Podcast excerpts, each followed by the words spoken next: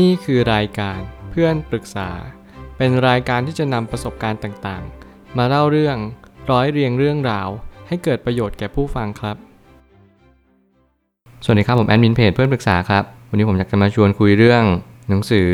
Stop Acting Rich A Start Living Like a Real Millionaire ของโทมัสเจสแตนรีหนังสือเล่มนี้เป็นหนังสือเล่มที่ 3 ของคนเขียนคนนี้ แล้วผมก็เชื่อว่าหนังสือเล่มนี้จะช่วยให้ เราเรียนรู้เรื่องการเงินได้ โดยเฉพาะอย่างยิ่งการที่เราเรียนรู้เรื่องเกี่ยวกับหนังสือเล่มแรกเนี่ย The Millionaire Next Door และหนังสือเล่มที่ 2 ก็คือ The Millionaire Mind สิ่งที่ผมเชื่อว่าคนเขียนเนี่ยกำลังจะสื่อให้เราก็คือ การที่เราจะร่ำรวยจริงๆหรือมั่งคั่งจริงๆเนี่ยมันไม่ใช่เรื่องที่เราจะสร้างขึ้นมากันง่าย ๆ แต่แน่นอนว่ามีหลายคนที่พยายามจะสร้าง หรือพยายามจะอุปโลกขึ้นมาว่า สิ่งเหล่านี้เป็นสิ่งที่เราจะดูร่ำรวยกันจริง ๆ นะ แต่ในความเป็นจริงมันไม่ได้เป็นแบบนั้นเลย ซึ่งหนังสือแต่ละเล่มของคนเขียนคนนี้ผมก็เชื่อว่า มันช่วยให้เรามองเห็นภาพที่มันเป็นจริง ๆ ของความมั่งคั่งและร่ำรวยจริง ๆ ซึ่งบางครั้งเนี่ยมันเป็นสิ่งที่เราจะต้องมองให้ลึกซึ้งมากกว่าปกติ และแน่นอนว่าชื่อหนังสือเล่มนี้ก็บอกตรงตัวเลยก็คือ อย่าทำตัวรวย หลายคนในยุคนี้กำลังทำตัวรวยกันอยู่หรือเปล่า เราอาจจะดูมีชีวิตที่ดี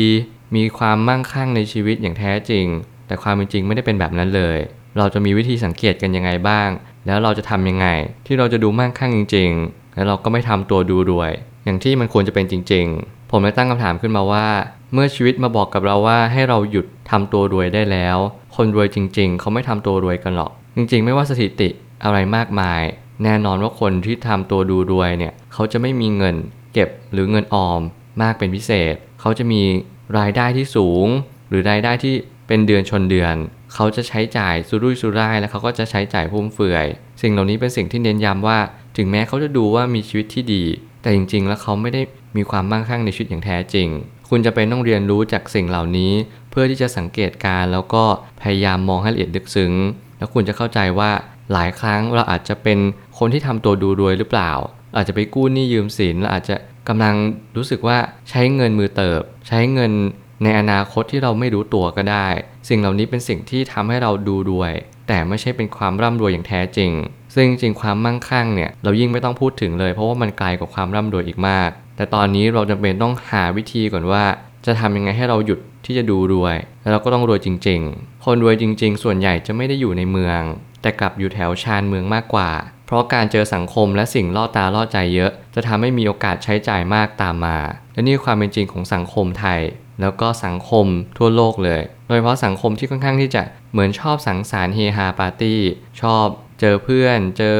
ญาติพี่น้องหรือว่าชอบกินข้าวนอกบ้าน ผมเชื่อว่าสิ่งเหล่านี้มันจะเป็น cost หรือค่าใช้จ่ายที่มหาศาลมาก ๆ ไม่ว่าจะเป็น VAT service chargeหรือว่าอะไรก็แล้วแต่แถมยังไปในห้างอีก ประเทศไทยค่อนข้างที่จะมีห้างเยอะพอสมควร สิ่งเหล่านี้เป็นสิ่งที่เน้นย้ำว่าเรากำลังใช้ชีวิตบนท่ามกลาง ความฟุ้งเฟอ้ออยู่หรือเปล่า หลายคนเป็นหนี้ครัวเรือน หลายคนที่เราใช้เงินอยู่ทุกวันนี้เพราะว่าเราอยู่ในเมืองกันอยู่หรือเปล่า หากว่าเราอยู่ชานเมืองอยู่ภาคเหนือหรือภาคใต้ หรืออะไรก็ตามแต่เหล่านี้ ผมเชื่อว่าค่าใช้จ่ายหรือค่าครองชีพ ก็จะลดลงหรือว่าลดต่ำลงมาจากกรุงเทพอย่างแน่นอน เมื่อไหร่ก็ตามที่เราเรียนรู้สิ่งเหล่านี้เราจะรู้ชัดเลยว่า การที่เราใช้จ่ายเงิน มันจะมีผลแปรผันไปตามกับสังคมที่เราอยู่ ยิ่งสังคมที่เราอยู่มีความร่ำรวย และดูรวยเนี่ยเราก็มักจะดูรวยไปเหมือนกับเขาเช่นเดียวกัน ซึ่งไม่ว่าคุณจะอยู่ตรงไหน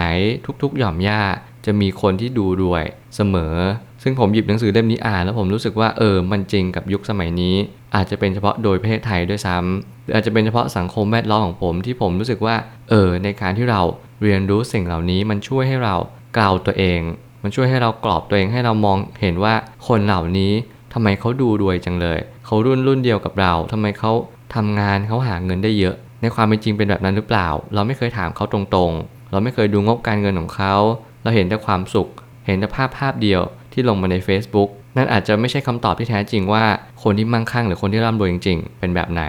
อาชีพที่ร่ำรวยก็มักจะเป็นอาชีพที่ไม่ต้องเจอสังคมมากเช่นกัน บางครั้งอาชีพพานโรง อาจจะมีเงินเก็บมากกว่าอาชีพในออฟฟิศก็ได้ และผมเชื่อว่าข้อมูลนี้เป็นความจริงอย่างยิ่ง ตอนแรกผมก็คิดว่าเออพนักงานออฟฟิศมีรายได้มากกว่า เขาจะต้องรวยมากกว่าพานโรง แต่ในความเป็นจริงไม่ใช่แบบนั้น ซึ่งมันมีหนังสือเล่มหนึ่งที่มาใหม่เลย ที่เขากำลังจะอธิบายว่าพานโรงเนี่ยเก็บเงินมามากมาย ออมเงินมีเงินเป็น 10บสล้าน สิ่งเหล่านี้มันเป็นสิ่งที่สะท้อนว่าความรู้ทางการเงินสำคัญที่สุด เราจะต้องเรียนรู้เรื่องเกี่ยวกับการอดออม การลงทุน ไม่ใช่การที่เราไปใช้จ่ายที่ใช้เงินเดือนชนเดือนในแต่ละเดือนเนี่ยหรือใช้มากกว่าเงินเดือน ของตัวเองซะด้วยซ้ำสิ่งเหล่านี้มันเน้นย้ำว่าเราจะต้องรู้จักอดออมให้เป็น ไม่ใช่ว่าใช้เงินสุรุ่ยสุร่ายจนเกินเหตุ สิ่งเหล่านี้มันอาจจะทำให้เราอยู่ในวังวนที่เราไม่สามารถออกจากวังวนของมายาได้ และกลับมาสู่โลกของความเป็นจริงว่า ฉันมีเท่านี้ ฉันใช้เท่านี้ ฉันเก็บออมเท่านี้ การมีวินัยทางการเงินเนี่ย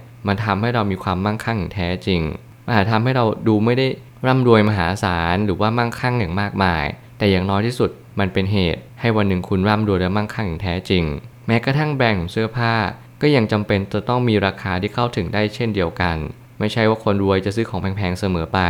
ราคาก็ต้องสมเหตุสมผลด้วย เมื่อแบรนด์เสื้อผ้าเนี่ยมาเป็นสิ่งหนึ่งที่ทำให้คนมั่งคั่งและร่ำรวย ตัดสินใจซื้อ ซึ่งสิ่งที่สำคัญที่สุดคือราคาบวกกับมูลค่า หลายครั้งมันต้องแมทกัน และผมเชื่อว่าคนร่ำรวยส่วนใหญ่ มักจะหา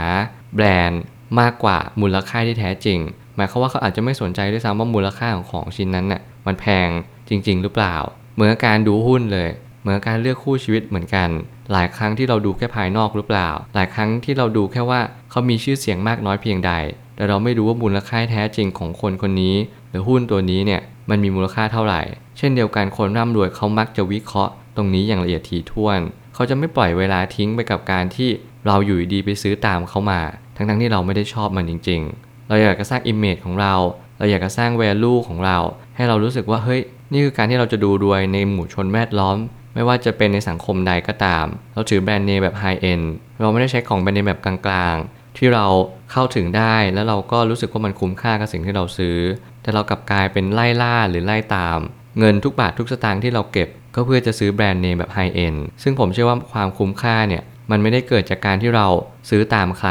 แต่มันเกิดจากการที่เราคิดวิเคราะห์ และหาสาเหตุว่าสิ่งสิ่งนี้มันคุ้มค่ากับเราจริง ๆ หรือเปล่า ซึ่งคนร่ำรวยและมั่งคั่งส่วนใหญ่ก็จะเลือกแบรนด์ที่กลางๆ เพราะเขามองมูลค่ากับราคาเป็นหลัก สุดท้ายนี้ หนังสือเล่มนี้มันเน้นย้ำเรื่องการวางตัว ซึ่งการวางตัวก็จะมาจากคุณสมบัติที่แท้จริง จากบุคคลนั้นๆ ว่าเป็นคนแบบใดนั่นเอง บางครั้งการดูรวยหรือร่ำรวยจริง ๆ เนี่ย มันอาจจะต้องเรียนรู้กันสักหน่อยว่าเขาวางตัวกันยังไง คือหมายความว่าคำพูดท่าทาง การแสดงออก ความรู้ ไม่ว่าจะเป็นการลงทุนหรือการเงินก็ตาม สิ่งเหล่านี้เป็นสิ่งที่ทำให้เราได้เห็นว่าเขาพยายามเรียนรู้จากสิ่งที่มันเป็นจริง ๆ เขาไม่ได้พยายามเรียนรู้จากสิ่งที่มันไม่มีจริง ๆ สิ่งเหล่านี้เป็นสิ่งที่เราจะต้องเข้าใจ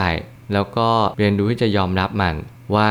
การทำตัวดูรวยเนี่ยวันหนึ่งเราอาจจะจนจริง ๆ ก็ได้ การที่เราใช้เงินมากเกินไป มันไม่มีประโยชน์อะไรนอกจากให้เราดูดีในสายตาผู้คนรอบข้าง แทนที่เราจะเอาเวลา